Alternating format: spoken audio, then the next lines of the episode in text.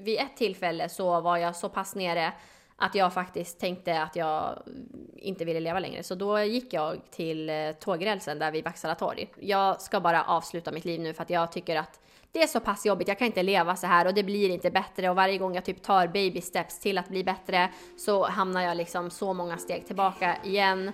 Så det bara kändes som att säga nej, jag, jag vill inte mer, jag vill inte leva mer.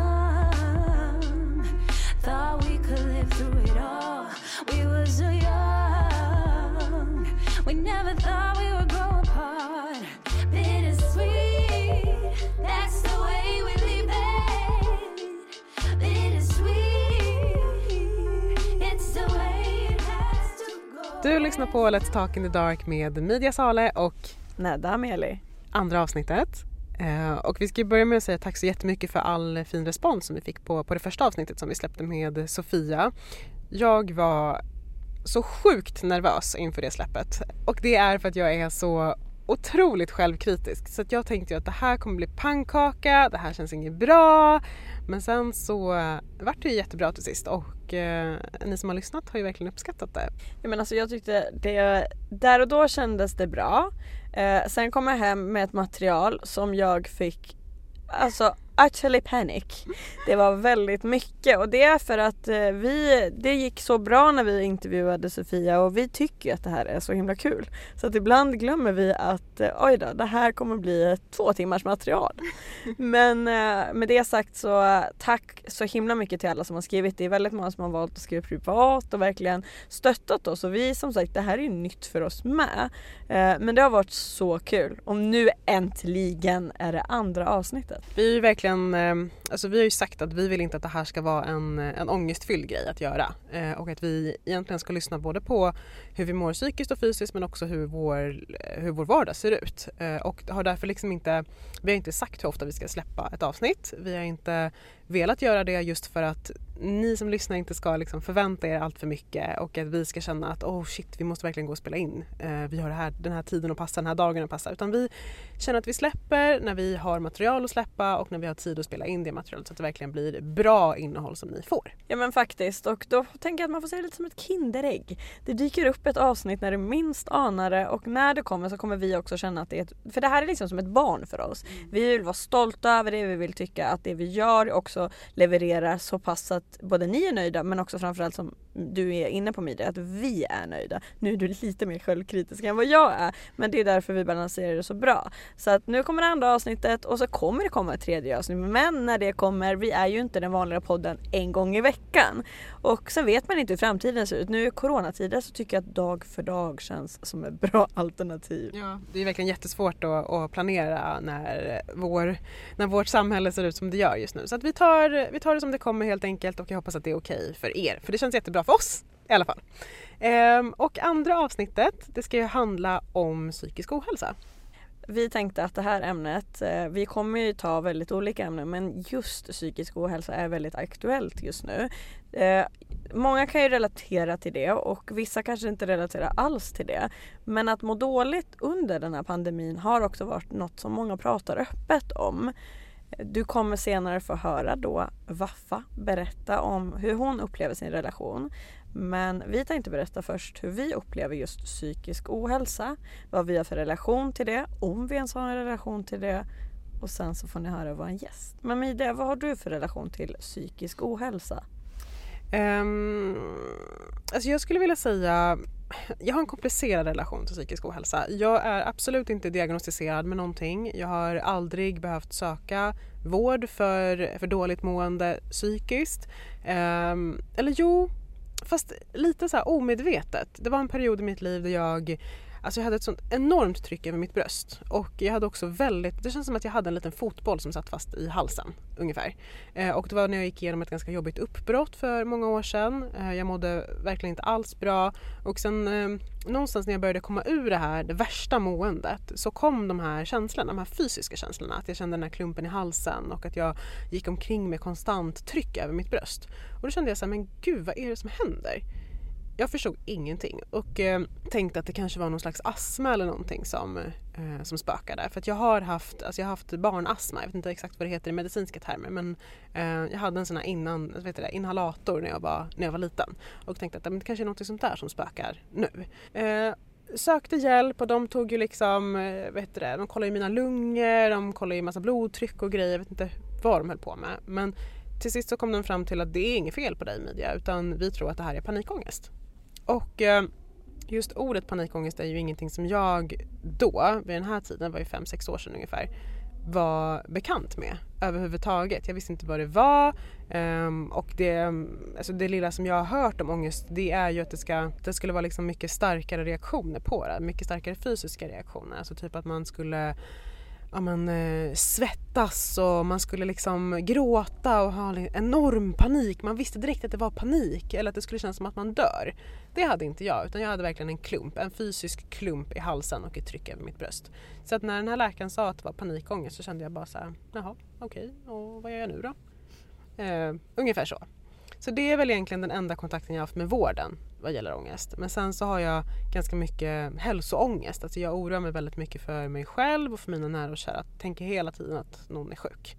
Och det är jättejobbigt. Men menar du att du är lite hypokondrisk av dig? Ja men det skulle jag vilja säga. Jag är en sån här som, men eh, också, alltså jag är hypokondrisk på ett sätt som gör att jag, jag är inte den som googlar sjukdomar.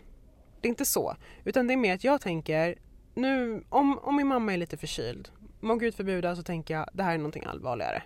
Samma sak om jag känner att jag har ont någonstans så tänker jag ah, men nu är det ju någon, det är såklart att det är någonting som är allvarligt nu. Alltså sådana tankar går jag omkring med hela tiden. Men sen, sen har jag väldigt mycket så katastroftankar. Att mina föräldrar går och handlar, shit kommer de att krocka nu? Alltså du vet, den typen av ångest har jag. Jag tänker också att eh, nu när det har varit en pandemi, jag vet i början när folk började hamstra toarullar så hamstrade du vatten bland annat. ja, ja, jag åkte ju till, eh, eh till en sån här Eh, en butik som säljer fritidsgrejer. Och köpte hem fyra stycken typ 50 liters dunkar, kanske inte 50 men 15-20 liters dunkar som jag fyllde med vatten. Alltså jag vet inte vart, vart logiken gick i det här men jag tänkte så här, jaha tänk om det här viruset ligger i vattnet. Och sen så tänkte jag då kommer alla bli sjuka och så kommer vi inte kunna dricka någonting, vi kommer inte kunna duscha, vi kommer inte kunna laga mat så jag ska fylla upp det vatten som är rent just nu och eh, förvara det i, min, i mitt förråd. Så logiskt. Nej, men jag tänker att det ligger något i det där att du eh, och jag tror att flera kan relatera speciellt nu att man är lite katastrofrädd och mm. rädd för tänk om världen går under. Mycket ängslighet känner jag. Väldigt mycket ängslighet och sen det här självkritiska. Jag börjar bli bättre på det men att jag, det, jag är verkligen, du märkte ju själv när du klippte senaste avsnittet att jag är ju verkligen inne och pillar på detaljnivå. Alltså jag är så här, ja men där hörde vi ett litet för högt ljud och där så sa jag mm en gång för mycket. Medan du är såhär, men släpp det. Det här är inte hela världen. Men du då Nedda, vad har du för relation till, till psykisk ohälsa? Alltså, jag försökte tänka på det och jag har nog eh, lite olika relationer till just eh, psykisk ohälsa. Dels jag har ju bott utomlands, jag flyttade i tidig ålder och jag är sån som liksom, jag flyttade hemifrån när jag var 18 och mm, testade mina vingar väldigt eh, snabbt och jag minns att när jag bodde i London när jag var 19-20 så jobbade jag heltid och jag skulle också vara med i alla, på alla fester. Jag skulle vara överallt och många kan känna igen den ångesten som ung att man liksom, om någon ringer och säger det är fest. Tänk vad jag missar om inte jag går. Jag... FOMO. Ja exakt! Fear of missing out. Fear of missing out har funnits med mig hur länge som helst och jag skulle alltid finnas. Men när jag var också 20 och jobbade heltid på en av Englands, Londons mest busiest streets, Oxford Street för er som har varit i London, då räcker man inte alltid till. Plus att jag hade ett långdistansförhållande i Sverige. Jag hade inte sett mina föräldrar på nästan ett år och jag har en nära relation till mina föräldrar så att det var någon gång jag fick feber och så var jag hemma och eh, så ringer min chef och säger kan inte du komma in och jobba? Varav jag inser att jag, vill, jag kan inte, jag har 39 graders feber. Men jag måste ställa upp. Så jag bestämmer mig för att nej men jag får väl gå och jobba imorgon. Eh, vaknar på morgonen och så känner jag ett tryck över bröstet som jag tror då är mitt hjärta. Vilket jag blir jätteorolig för och det släpper inte. Jag bestämmer mig för att ändå sminka mig och gå till jobbet för jag måste ju ställa upp och jobba, tänkte jag. Eh, det slutar med att jag börjar gråta.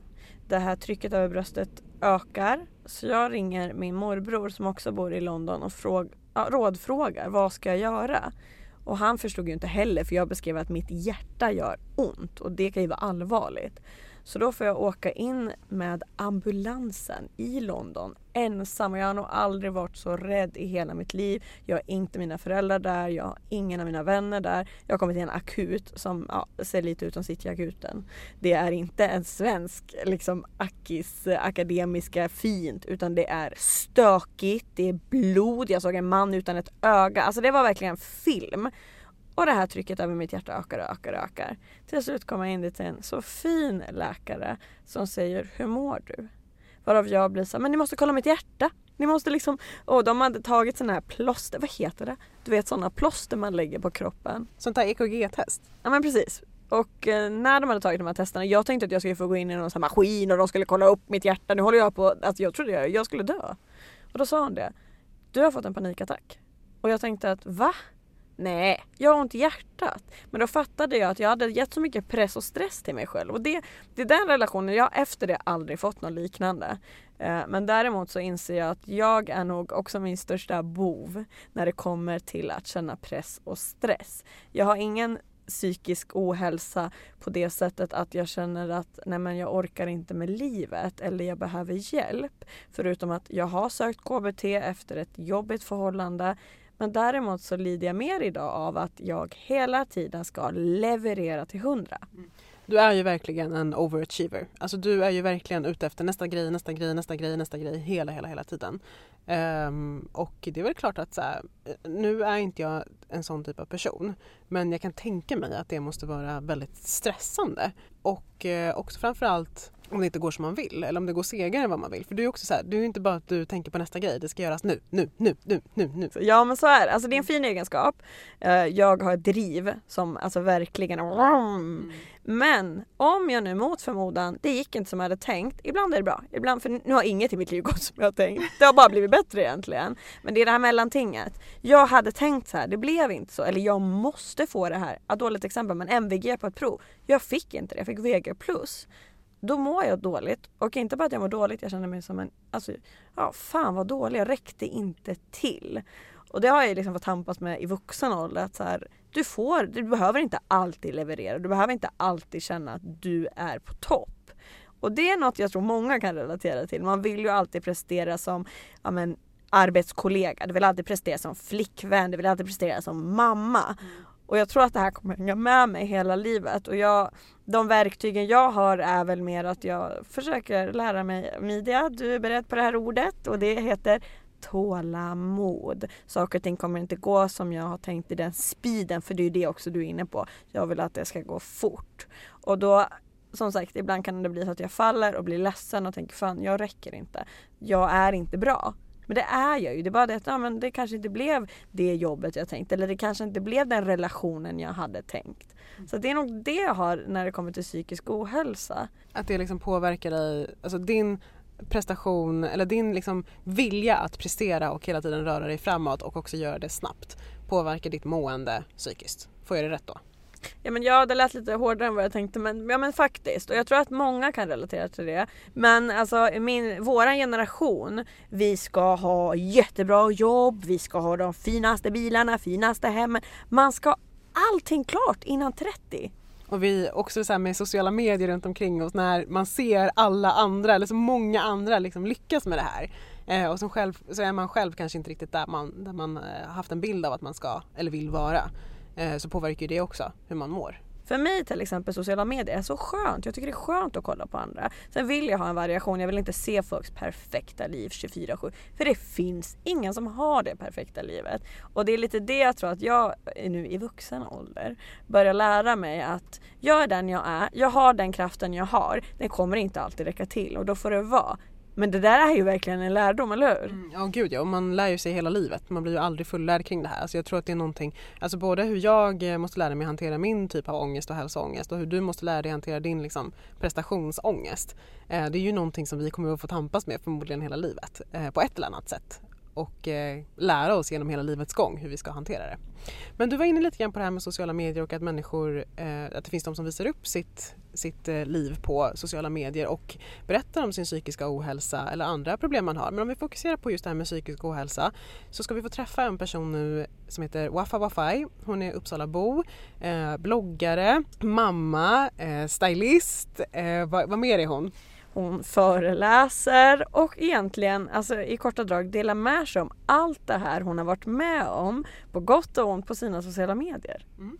Hon har ju eh, lidit av psykisk ohälsa länge och jag tänker att vi kan väl eh, välkomna dagens gäst då, Wafa Wafai.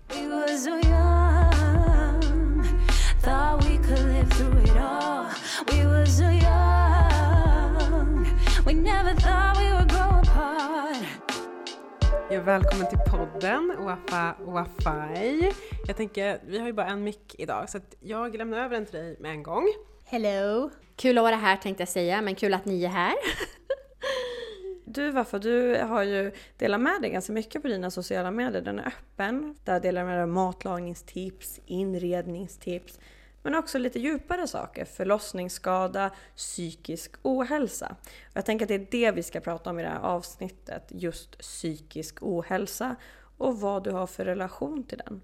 Jag tänker att vi börjar från början. När var första gången du kom i kontakt med psykisk ohälsa? Eh, första gången jag kom i kontakt med den så var jag 21 år gammal. Och jag hade haft en jättesvår, alltså jättestark huvudvärk på jobbet. Eh, och den gick liksom inte över. Jag tänkte så här, shit jag känner att det är någonting som är fel. Så då tänkte jag så här, jag ringer till 1177 och kollar bara. För jag har alltid varit lite så orolig för sjukdomar och sådana saker. Och jag har typ egentligen alltid haft eh, hälsoångest så länge som jag kan minnas. Men då tänkte jag så här, okej okay, men jag ringer 1177 och då gjorde jag det. Och då tyckte hon att jag skulle komma in till akutmottagningen med en gång. Och då, alltså genast då fick jag en panikattack. och Jag bara kände så här, nej Alltså jag kan inte andas, det är något som är fel. Och då kopplade jag ihop den här panikattacken med huvudet. Jag tänkte varför kan jag inte andas? Det är någonting från huvudet, har jag fått en hjärnblödning? Så jag kommer in dit och pratar med eh, sjuksköterskan och hon också. Jag får komma in på en gång och det var liksom ett helt fullsatt eh, väntrum. Eh, så jag får komma in på en gång och det kommer in två läkare på rummet jättesnabbt och börjar kolla i mina ögon och jag skulle följa deras finger. Och vad jag har förstått nu i så efterhand är att de trodde att jag hade en hjärnblödning så de ville liksom utesluta det. Men eh, då, då gjorde de det och eh, jag, när jag gick därifrån, det var så himla dramatiskt allting och det känns som att det var då typ min bägare bara rann över. Så jag fortsatte att komma till akutmottagningen för att jag var liksom så övertygad om att jag hade en dödlig sjukdom. Jag, jag minns att jag åkte in till akutmottagningen åtta dagar i sträck och där, den åttonde dagen så var det en undersköterska som ville skicka mig till psykakuten. Och det var första gången någon, som, ja, men någon kom och sa det så här rakt ut. Typ så här, men jag, jag tror inte att du egentligen ska vara här. Jag tror att du behöver åka till, eh, till eh, psykakuten. Och jag bara psykakuten, alltså det var så långt borta för att jag hade liksom, jag var fokuserad på typ cancer, tumör, hjärtattack, hjärnblödning och hon pratar om något psykiskt och jag var bara såhär, alltså gud du vet inte alls vad du pratar om typ. Men jag ville ju ha hjälp och jag ville ju inte lämna sjukhuset för jag var ju så rädd. Så då fick jag komma till psykakuten. Och där så kom det in en läkare och började prata med mig och förklarade att men började förklara några av symptomen, typ att man får värsta trycket över bröstkorgen och att det under några sekunder kan kännas väldigt intensivt att man kommer dö. Så man är liksom helt övertygad om den tanken. Det är typ egentligen så, alltså nu när jag har haft så här psykologkontakt i så många år. Det, man skulle kunna jämföra det egentligen med att en person kommer in till ditt hem och sätter en pistol mot din hjärna. Den känslan har du liksom redan inbillat dig i din hjärna under en panikattack. Typ. Men det kan vara att en björn kommer att attackera dig eller vad som helst. Det är så kroppen reagerar på eh, fara eller när något är farligt. Så det var det som jag trodde hände. Så att jag, och, och när han sa det då, då tänkte jag så här, det är ju så jag känner, fast det är inte det här jag har. Så jag, var ju, jag höll ju på sådär under ett år. Jag fick prata med en psykolog under ett år men jag levde fortfarande. Jag kunde komma in varje vecka och det var så roligt för nu, alltså så här, efterhand när det blir ja men typ lite, man kan skratta åt vissa stunder. Då kunde vi komma in så här först för att hon visste, min eh, psykolog på Unga Vuxna, för jag blev remitterad dit. Eh, hon visste att så här, innan vi kör igång våran psykologsession, då vill jag liksom rada upp vad jag tror att jag har idag, eller vad jag tror att jag har haft den här veckan. Så hon var så här, okej, okay, vilka sjukdomar har, eh, har du haft då? Och jag bara, jag var okej, okay, det är tjocktarmscancer, alltså det här är ju allvarliga grejer men jag var liksom, jag var 1177. Så jag, jag hade liksom googlat på allting och det minsta som jag tänkte så här, shit det här skulle jag kunna ha, det blev jag besatt av och trodde att jag hade. Så jag bara, tjocktarmscancer, jag tror att jag haft en stroke som liksom var på gång men sen, ja jag överlevde den där attacken så, ja men det var typ tre, fyra stycken så hon bara okej, okay, mm, är du klar? Ska vi, behöver vi gå igenom någon av dem? Jag bara tjocktarmscancer, jag tror verkligen att jag har det. alltså det är, alltså det är så sjukt. Nej men alltså det är ju sjukt att skratta åt egentligen. För att då var det ju jättehemskt. Men det är roligt, alltså man måste kunna se de stunderna nu när man är bättre. Nej men så då gjorde vi det och när vi var klara med min lilla liksom, genomgång där av de här sjukdomarna så eh, gick vi vidare till att säga, ja men hur har du jobbat med dina uppgifter idag och lite sånt. Så att, men det kan vi komma in på sen, att man faktiskt får uppgifter att jobba med och, och jobba med sig själv för att kunna bli bättre och sålla bort de här tankarna. Men det var väl så som eh, som det gick till. Det var så jag fick, började få psykologkontakt via psykakuten. Men så det var då som du förstod att eh, det här är psykisk ohälsa, liksom, efter den här psykologkontakten som du fick, eller? Ja, precis. Då var det liksom klart. Alltså typ ett år senare som jag hade haft psykologkontakt och jag blev så här, det här är ju verkligen vad jag känner. Och när man liksom söker på panikångest och hälsoångest så är det ju verkligen det här som jag har. Nu när du pratar så låter det som att mycket av grunden ligger i just hälsoångest. Men vad grundar sig ångesten i egentligen? Alltså egentligen så kan jag inte riktigt sätta fingret på vad det kan vara Alltså just precis, men, men jag tror att så här, jag hade varit stressad under en längre tid, åt inte bra, jag tränade inte, alltså det var liksom mycket i mitt liv. Jag var, jag var nygift och, och det var liksom, jag hade flyttat ut hemifrån. Jag tror att det var, jag var stressad under en längre tid, det var mycket på jobbet. Och det var bara någonting där som fick min bägare att svämma över. Och det behöver inte vara att eh, det är liksom en händelse. Det kan vara under en längre period som man har, man har varit stressad och liksom bara kört på som vanligt. Men, eh, och, och vara rädd för sjukdomar och sånt, det har jag ju alltid varit. Men det var ju just liksom med hälsoångesten, jag började få massa panikattacker och de här panikattackerna gjorde att jag liksom inte kunde leva som en normal person. Så jag blev ju väldigt isolerad och begränsade mitt liv under en jättelång tid. Så det var väl det som gjorde att jag började få panikattacker. Hur visade sig det här i din eh, vardag då? Alltså din psykiska ohälsa och de här panikattackerna. Liksom, hur visade det sig i din vardag, i ditt jobb, i familjelivet? Eh, alltså det var ju verkligen allting som förändrades väldigt drastiskt. Jag eh, fick bli sjukskriven.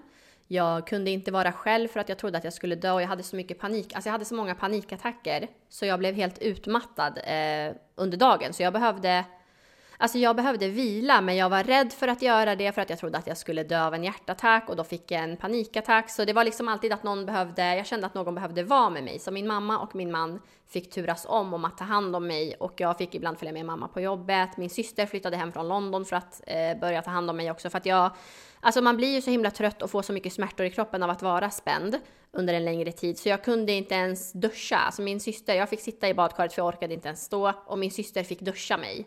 Eh, och sen fick hon hjälpa mig att ta på mig kläder. Alltså det var verkligen allting. Jag, alltså mitt giftermål, det var verkligen, det blev mer typ som att min man var min barnvakt under en alltså det, var, det kändes som att jag bara behövde honom för att han skulle se till så att jag överlevde och samtidigt hade jag skuldkänslor för att jag kände så här shit, det här var kanske inte det han signade upp på. Alltså att ta hand om, man har liksom varit gift i sex månader bara och sen så händer det här i ens äktenskap. Och det var, Alltså nu i efterhand så vet jag ju liksom vilken fantastisk människa han är och att det är i vått och torrt. Men flera gånger kunde det vara så här, vet du vad, det är helt lugnt om du lämnar mig. Och jag var också så här till mamma, typ så här, om du tycker jag är jobbig så säg, vi kan kanske liksom anställa någon som kan hålla mig Alltså det var verkligen så mycket att så här, jag kunde inte vara själv så de var tvungna att vara med mig. Så att det var väl, det var, hela mitt liv förändrades under jättelång tid. Säkert den här perioden som var den värsta då, den varade under ett år, tror jag åtta månader till ett år. Men hur var det när det var som värst? Du är inne på att mycket förändrades, du kände mycket inombords och ångest för att du mådde som du var. Hur, hur var det när det var som värst? Nej men det var verkligen den värsta perioden av mitt liv. Alltså jag fick ju vara sjukskriven och sen så ville jag ju faktiskt lämna min man för att jag tyckte, tyckte att jag var en börda. Jag ville inte vara nära min familj för att jag kände liksom att jag var jobbig mot dem. Det var alltid så att jag hade skuldkänslor och jag mådde så pass dåligt och, och grejen är att man vill ju inte må dåligt, men du kan inte ta dig ur det. Och du, det är liksom som att du är fast där i ett svart litet hål och man vill bara på något sätt inte finnas längre. Så vid, vid ett tillfälle så var jag så pass nere att jag faktiskt tänkte att jag inte ville leva längre. Så då gick jag till eh, tågrälsen där vid Vaksala torg. Um, och där, där, ställde jag mig en lång stund och jag kände så här, och jag grät och jag tänkte så här, gud, nu, jag ska bara avsluta mitt liv nu för att jag tycker att det är så pass jobbigt, jag kan inte leva så här och det blir inte bättre och varje gång jag typ tar baby steps till att bli bättre så hamnar jag liksom så många steg tillbaka igen. Så det bara kändes som att säga nej, jag, jag vill inte mer, jag vill inte leva mer.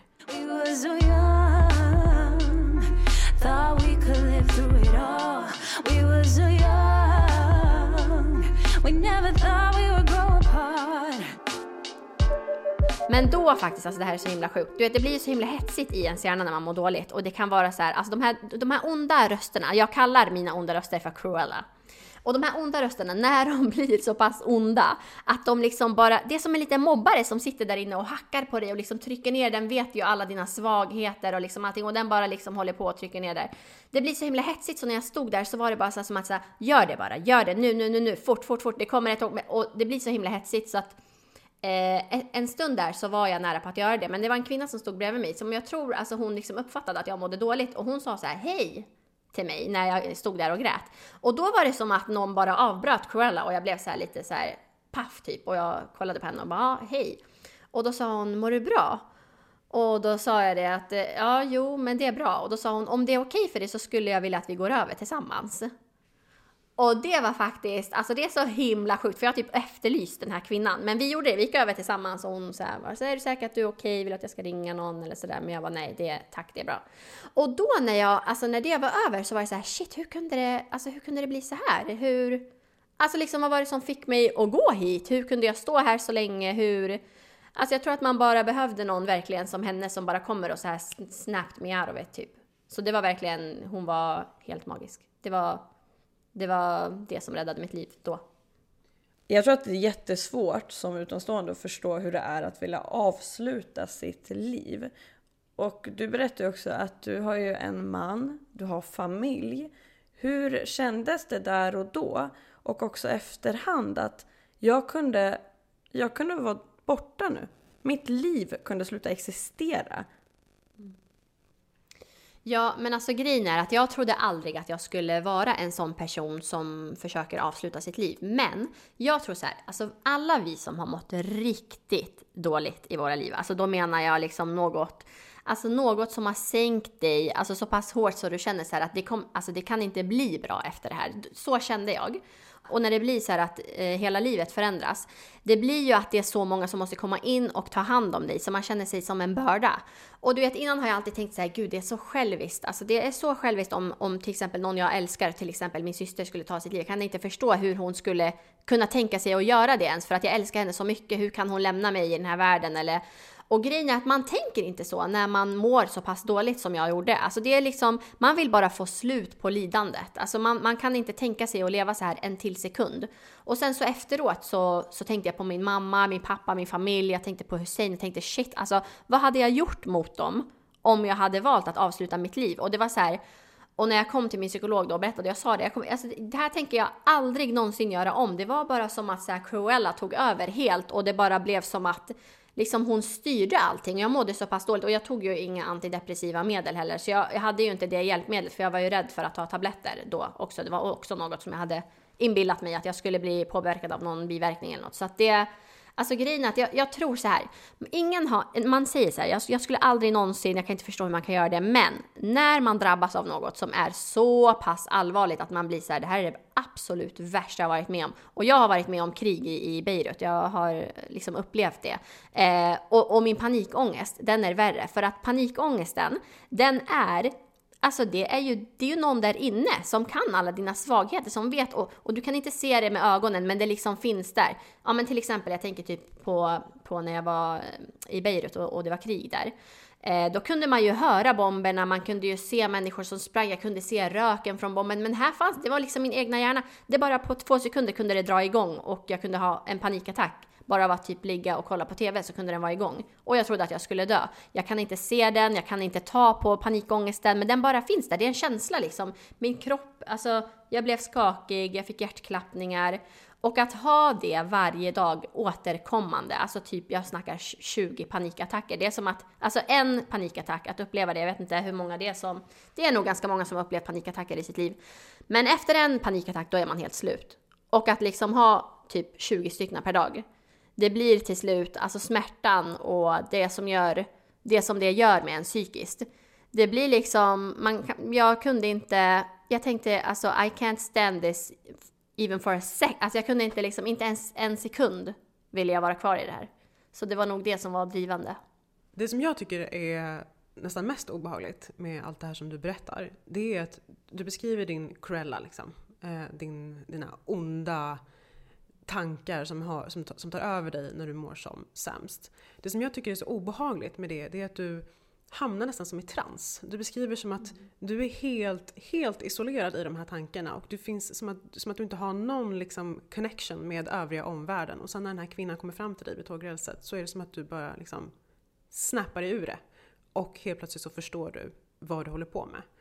Och jag, jag tycker bara så att det ger ett sånt himla så tydligt tecken på hur, alltså hur viktigt det är ibland att kanske se sin omgivning och kanske lägga lite, ex, lägga lite extra märke till människor som ser ut att må dåligt för att det verkligen kan göra en sån enorm skillnad. Vad tror du hade hänt ifall den här kvinnan inte hade varit där? Grejen att jag tror så här, om inte, om inte den här kvinnan hade varit där så vet inte jag om jag hade snapped out of it. Och jag kanske inte hade funnits här idag. Men det som jag, alltså nu när jag har liksom facit i hand och vet så här hur, jag vet ju hur allting har gått till. Det som är så viktigt, förutom att man måste försöka fråga hur personen som mår dåligt mår, för att eh, ibland så syns ju inte det. Eh, så är det, alltså min skyldighet egentligen hade varit att jag skulle ha berättat för någon om de här tankarna. Jag skulle ha sagt till min psykolog, jag skulle ha sagt till min syster eller till min mamma. Men jag liksom bara gick runt med de här tankarna och, och Cruella hon blev liksom bara starkare och starkare där inne. Men det är livsviktigt att när man har sådana här tankar att försöka reach out till någon som man tycker om eller någon som man litar på. Det kan vara om du liksom inte vill prata med någon familjemedlem så kan man ringa till, det finns självmordslinjer, det finns på 1177, man kan boka tid hos eh, en psykolog privat eller så kan man bli remitterad till någon. Men eh, man måste absolut berätta om det för att annars så kan det bli så tyvärr att man liksom isolerar sig, det blir värre, eh, man kan inte se någon glädje. Man vill, man, när jag vaknade upp var det så här, fan alltså nu vaknade jag upp och när jag gick och la mig var det så här, öh. Alltså hoppas jag inte vaknar imorgon. För man vill ju typ att det ska ske av sig självt bara så att man slipper ta det här steget och avsluta sitt liv och vara den som är den. Men, men så var det verkligen. Så jag, jag önskar nu, eller jag är så tacksam för den här kvinnan såklart. Men om jag hade kunnat gå tillbaka i tiden så hade jag nog berättat för någon om de här tankarna som jag hade. Vi kommer ju att eh, också lägga ut nummer och eh, dit man kan vända sig under, på våra sociala medier. Eh, främst under en bild på Waffa då, om det här avsnittet. Och som du är inne på, det är viktigt att försöka åtminstone att prata med någon som man känner förtroende för. När förstod du att du behövde hjälp då och när fick du den hjälpen? Alltså egentligen så fick ju jag hjälp eh, bara typ någon månad efter de här besöken på akutmottagningen. Eh, men jag levde ju som sagt i förnekelse då och jag var helt eh, övertygad om att det här inte var något som hade med panikångest eller hälsoångest att göra. Så eh, ehm, jag fick komma dit en månad senare till Unga Vuxna som jag blev remitterad till. Eh, och där fick jag en psykologkontakt och sen så fick jag byta psykolog där. Men, men båda de psykologerna som jag hade där var fantastiska. Så det finns så mycket bra hjälp att få. Och alltså, nu vet inte jag vart eh, alla lyssnare bor, men i Uppsala finns det fantastiskt bra hjälp att få mot psykisk ohälsa. Eh, och just hos unga vuxna, jag tyckte de var så himla bra. De liksom lyssnade och och jag sa det då, den här andra psykologen som vi gick igenom alla, alla sjukdomar och, och sådär. Och hon hjälpte mig. Faktiskt, jag, min första psykolog, så här var det. Min första psykolog så hade jag samtalsterapi. Det var, vi kunde liksom inte påbörja något för att jag var så himla liksom inne på att jag inte hade något. Um, och då var det mest att jag liksom kom dit, grät, beklagade mig över allting och ja, men bara så här spydde galla typ. Men, eh, och sen så när hon liksom ansåg att jag var så här mogen enough för att få riktig hjälp så fick jag komma till den andra psykologen som, och där fick jag KBT-hjälp, alltså KBT-terapi. Och det är basically att man typ programmerar om hjärnan eh, och ersätter de här negativa tankarna med andra upplevelser. Man utsätts för exponering, man får göra det som man tycker är läskigt. Typ jag slutade åka buss och jag var aldrig inomhus i stora, typ Gränbystaden. Jag kunde inte vistas där eh, för att eh, Ja men det var liksom, det kändes som att jag inte kunde andas där inne och det var mycket människor och den här skammen typ om man skulle, alltså om det skulle hända något allvarligt, skulle någon hjälpa en, det skulle vara pinsamt att be om hjälp. Men eh, jag fick så mycket hjälp hos henne, min sista psykolog där på Unga Vuxna. Eh, och det var egentligen där som ja men kan det vara ett år senare som jag liksom verkligen kunde behärska de här nya verktygen som jag fick av henne och kunde påbörja liksom mitt nya liv. Och det här fick jag ju, det här gjorde jag ju tillsammans med min familj så att jag fick ju enormt stöd av min familj och, och av min man då. Jag tänker vi ska prata lite grann om stödet du har fått från din familj också. Men innan vi går in lite grann på det, ehm, hur var det att acceptera att det var psykisk ohälsa som du faktiskt led av? Nej, men grejen är att det var typ som en befrielse sen när man insåg att, alltså när jag sakta men säkert började acceptera att det var panikångest som jag hade och det här som de här intensiva attackerna, det var en panikattack och det är inte typ någon pågående hjärtattack eller något sånt. Då var det som en befrielse för att någonstans där inne känner man så här att, alltså nu, jag ska besegra dig, du ska liksom inte få vinna. Och i början var det mycket så att jag så försökte undvika att locka fram en panikattack och det är egentligen helt fel. Man ska ju verkligen exponeras för det som man tycker är jobbigt, typ åka buss, eh, gå ut och träffa vänner, försöka ta en promenad. Alltså det, man måste komma tillbaka lite sakta men så här att man måste, börja ta, man måste börja ta det där lilla steget för att det är det är så himla svårt att tänka att man ska göra, för att jag är en person som har så mycket höga krav på mig själv känns det som. Eh, och det var så här, jag kunde inte se hur jag inte skulle kunna gå till gymmet. Men då var det ju jätteläskigt att göra det för att jag var rädd att jag skulle få en panikattack på gymmet och dö. Men eh, till exempel en promenad runt gården. Alltså så här baby steps, typ att eh, Alltså att det får vara så här nu en tid och det kommer bli bättre. Eh, så det, det gjorde, när man accepterade så blev det faktiskt mycket enklare. Och att försöka tänka så här att jag inte ska ha panikångest, det går. För att om du säger så här, ja men tänk inte på en röd tomat. Då är det ju det första du kommer tänka på. Men om man tänker att man så här okej, okay, nu har, jag har panikångest och jag har hälsoångest. Jag ska lära mig att leva tillsammans med det snarare än att så här, nej men jag vill inte ha det. För att grejen är att om du, om du väl har drabbats, alltså tyvärr så tror inte jag att det bara kan försvinna. Eh, utan det, alltså ett bättre tankesätt är att man ska tänka att så här, jag kommer lära mig att leva med dig, du kommer aldrig få liksom övertaget och eh, man, man, kan så här, man blir bättre på att känna av när det är på gång, vad det är som händer, man, man diskuterar och man eh, gud vad heter det, man debatterar typ med sig själv. Typ så när det kommer en tanke, typ en automatisk tanke, de här som man inte kan styra över. Typ så här, nu är det en pågående hjärtattack. Då ska man gå in där och vara värsta debattören och bara såhär okej, okay, har jag ätit alla mina mål idag? Har jag druckit mindre vatten? Har jag har inte gått på promenad idag? Okej, okay, kanske därför jag sov inte så bra. Alltså man måste typ gå tillbaka och försöka förstå varför det har blivit så här, för att det händer ju inte bara det kan hända om kroppen, eh, om det är det enda kroppen vet. Men när man har hjälpmedel så finns det faktiskt en bakomliggande anledning till varför det kan vara så. Och jag är, alltså jag är sämst på att dricka mycket vatten och regelbundna matintag och sånt. Så att det var oftast sånt som, som var boven då. I slutet av varje poddavsnitt så har vi också med oss fem stycken frågor till vår gäst. Nu är vi som gäster hemma hos dig då, men, men, men till Eh, poddens gäst i alla fall, eh, som vi tänker du ska få svara på. Mm. Eh, och du får gärna svara så ärligt som det bara går. Okay. Eh, och du får tänka lite grann, men de ska gärna vara lite snabbare. Den första frågan är då, beskriv dig med en låttitel. Oh my god, oh my god, jag får värsta pressen nu. En låttitel, okej okay, vänta. Um, Walking away kanske, jag tänker typ att jag walk away from Cruella såhär I'm walking away. Craig David? Ah, ja, oh my god, okej okay, den kanske.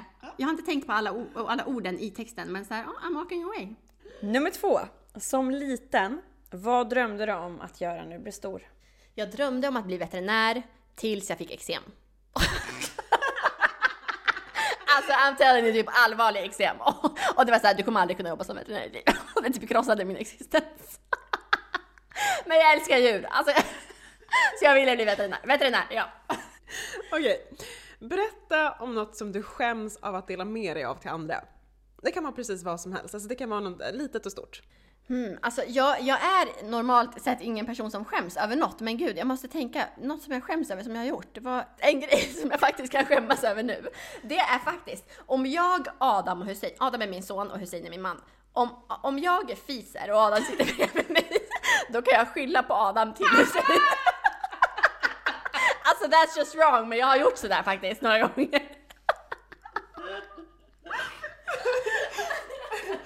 The perks of being a mom. Okej. Okay. Um, om, fråga nummer fyra då. Om du fick vara en valfri karaktär i en bok, film eller en serie, vem hade du varit och varför? Gud vad svårt. Um, alltså man får ju världens hjärnsläpp bara för att ni säger att man måste svara snabbt typ. Men alltså, Queens Gambit, hon tjejen, den här schacktjejen. Alltså minus att hon fick fnatt där och, och, och var alkoholist och sådär. Men alltså hennes liksom, eh, hennes geniusness hade jag velat ha. Ja, men det är ett jättebra svar ju. Okej, vill du ta sista frågan Neda? Om hela världen lyssnar på dig och du får säga vad som helst, vad säger du? Då skulle jag säga, älska dig själv så som du älskar din mamma och din pappa. Och tänk verkligen, alltså tänk varje dag goda tankar om dig själv. För att om du gör det så kommer det också bli de här sakerna som du tänker. Sålla bort all negativitet och låt inte de här negativa tankarna få ta plats. Alltså, låt inte dem få ta plats någonstans. De ska inte påverka dig på något sätt. Och det är verkligen så himla viktigt att trycka på den här punkten för att när jag upptäckte med hjälp av KBT att det kunde, att det faktiskt, att det hjälpte. Då var det som att så här, jag unboxed så här, the box of happiness och hur man faktiskt eh, kommer vidare i livet och kan nå sitt, liksom, fullständiga, sin fullständiga potential.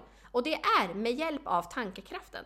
Och, och att du faktiskt kommer attrahera det som du tänker på. Så om du går runt och tänker på allting som du är miserable över så kommer det liksom inte, din livskvalitet kommer inte, den kommer inte bli bättre på något sätt. Men om du fokuserar på allting som är bra, du, alltså, du är tacksam och du är nöjd med där du är, så kommer det bara bli bättre. Det är jag helt säker på. Alltså helt! Så nu måste ni alla bara unboxa den här lilla lådan av happiness. Tack så mycket Wafa och Faj för att du delade med dig både av det som var tungt men också fick oss att skratta rejält mycket. Ja, tack för att du ville vara med i podden. Tack själva, det var så trevligt. Bittersweet, that's the way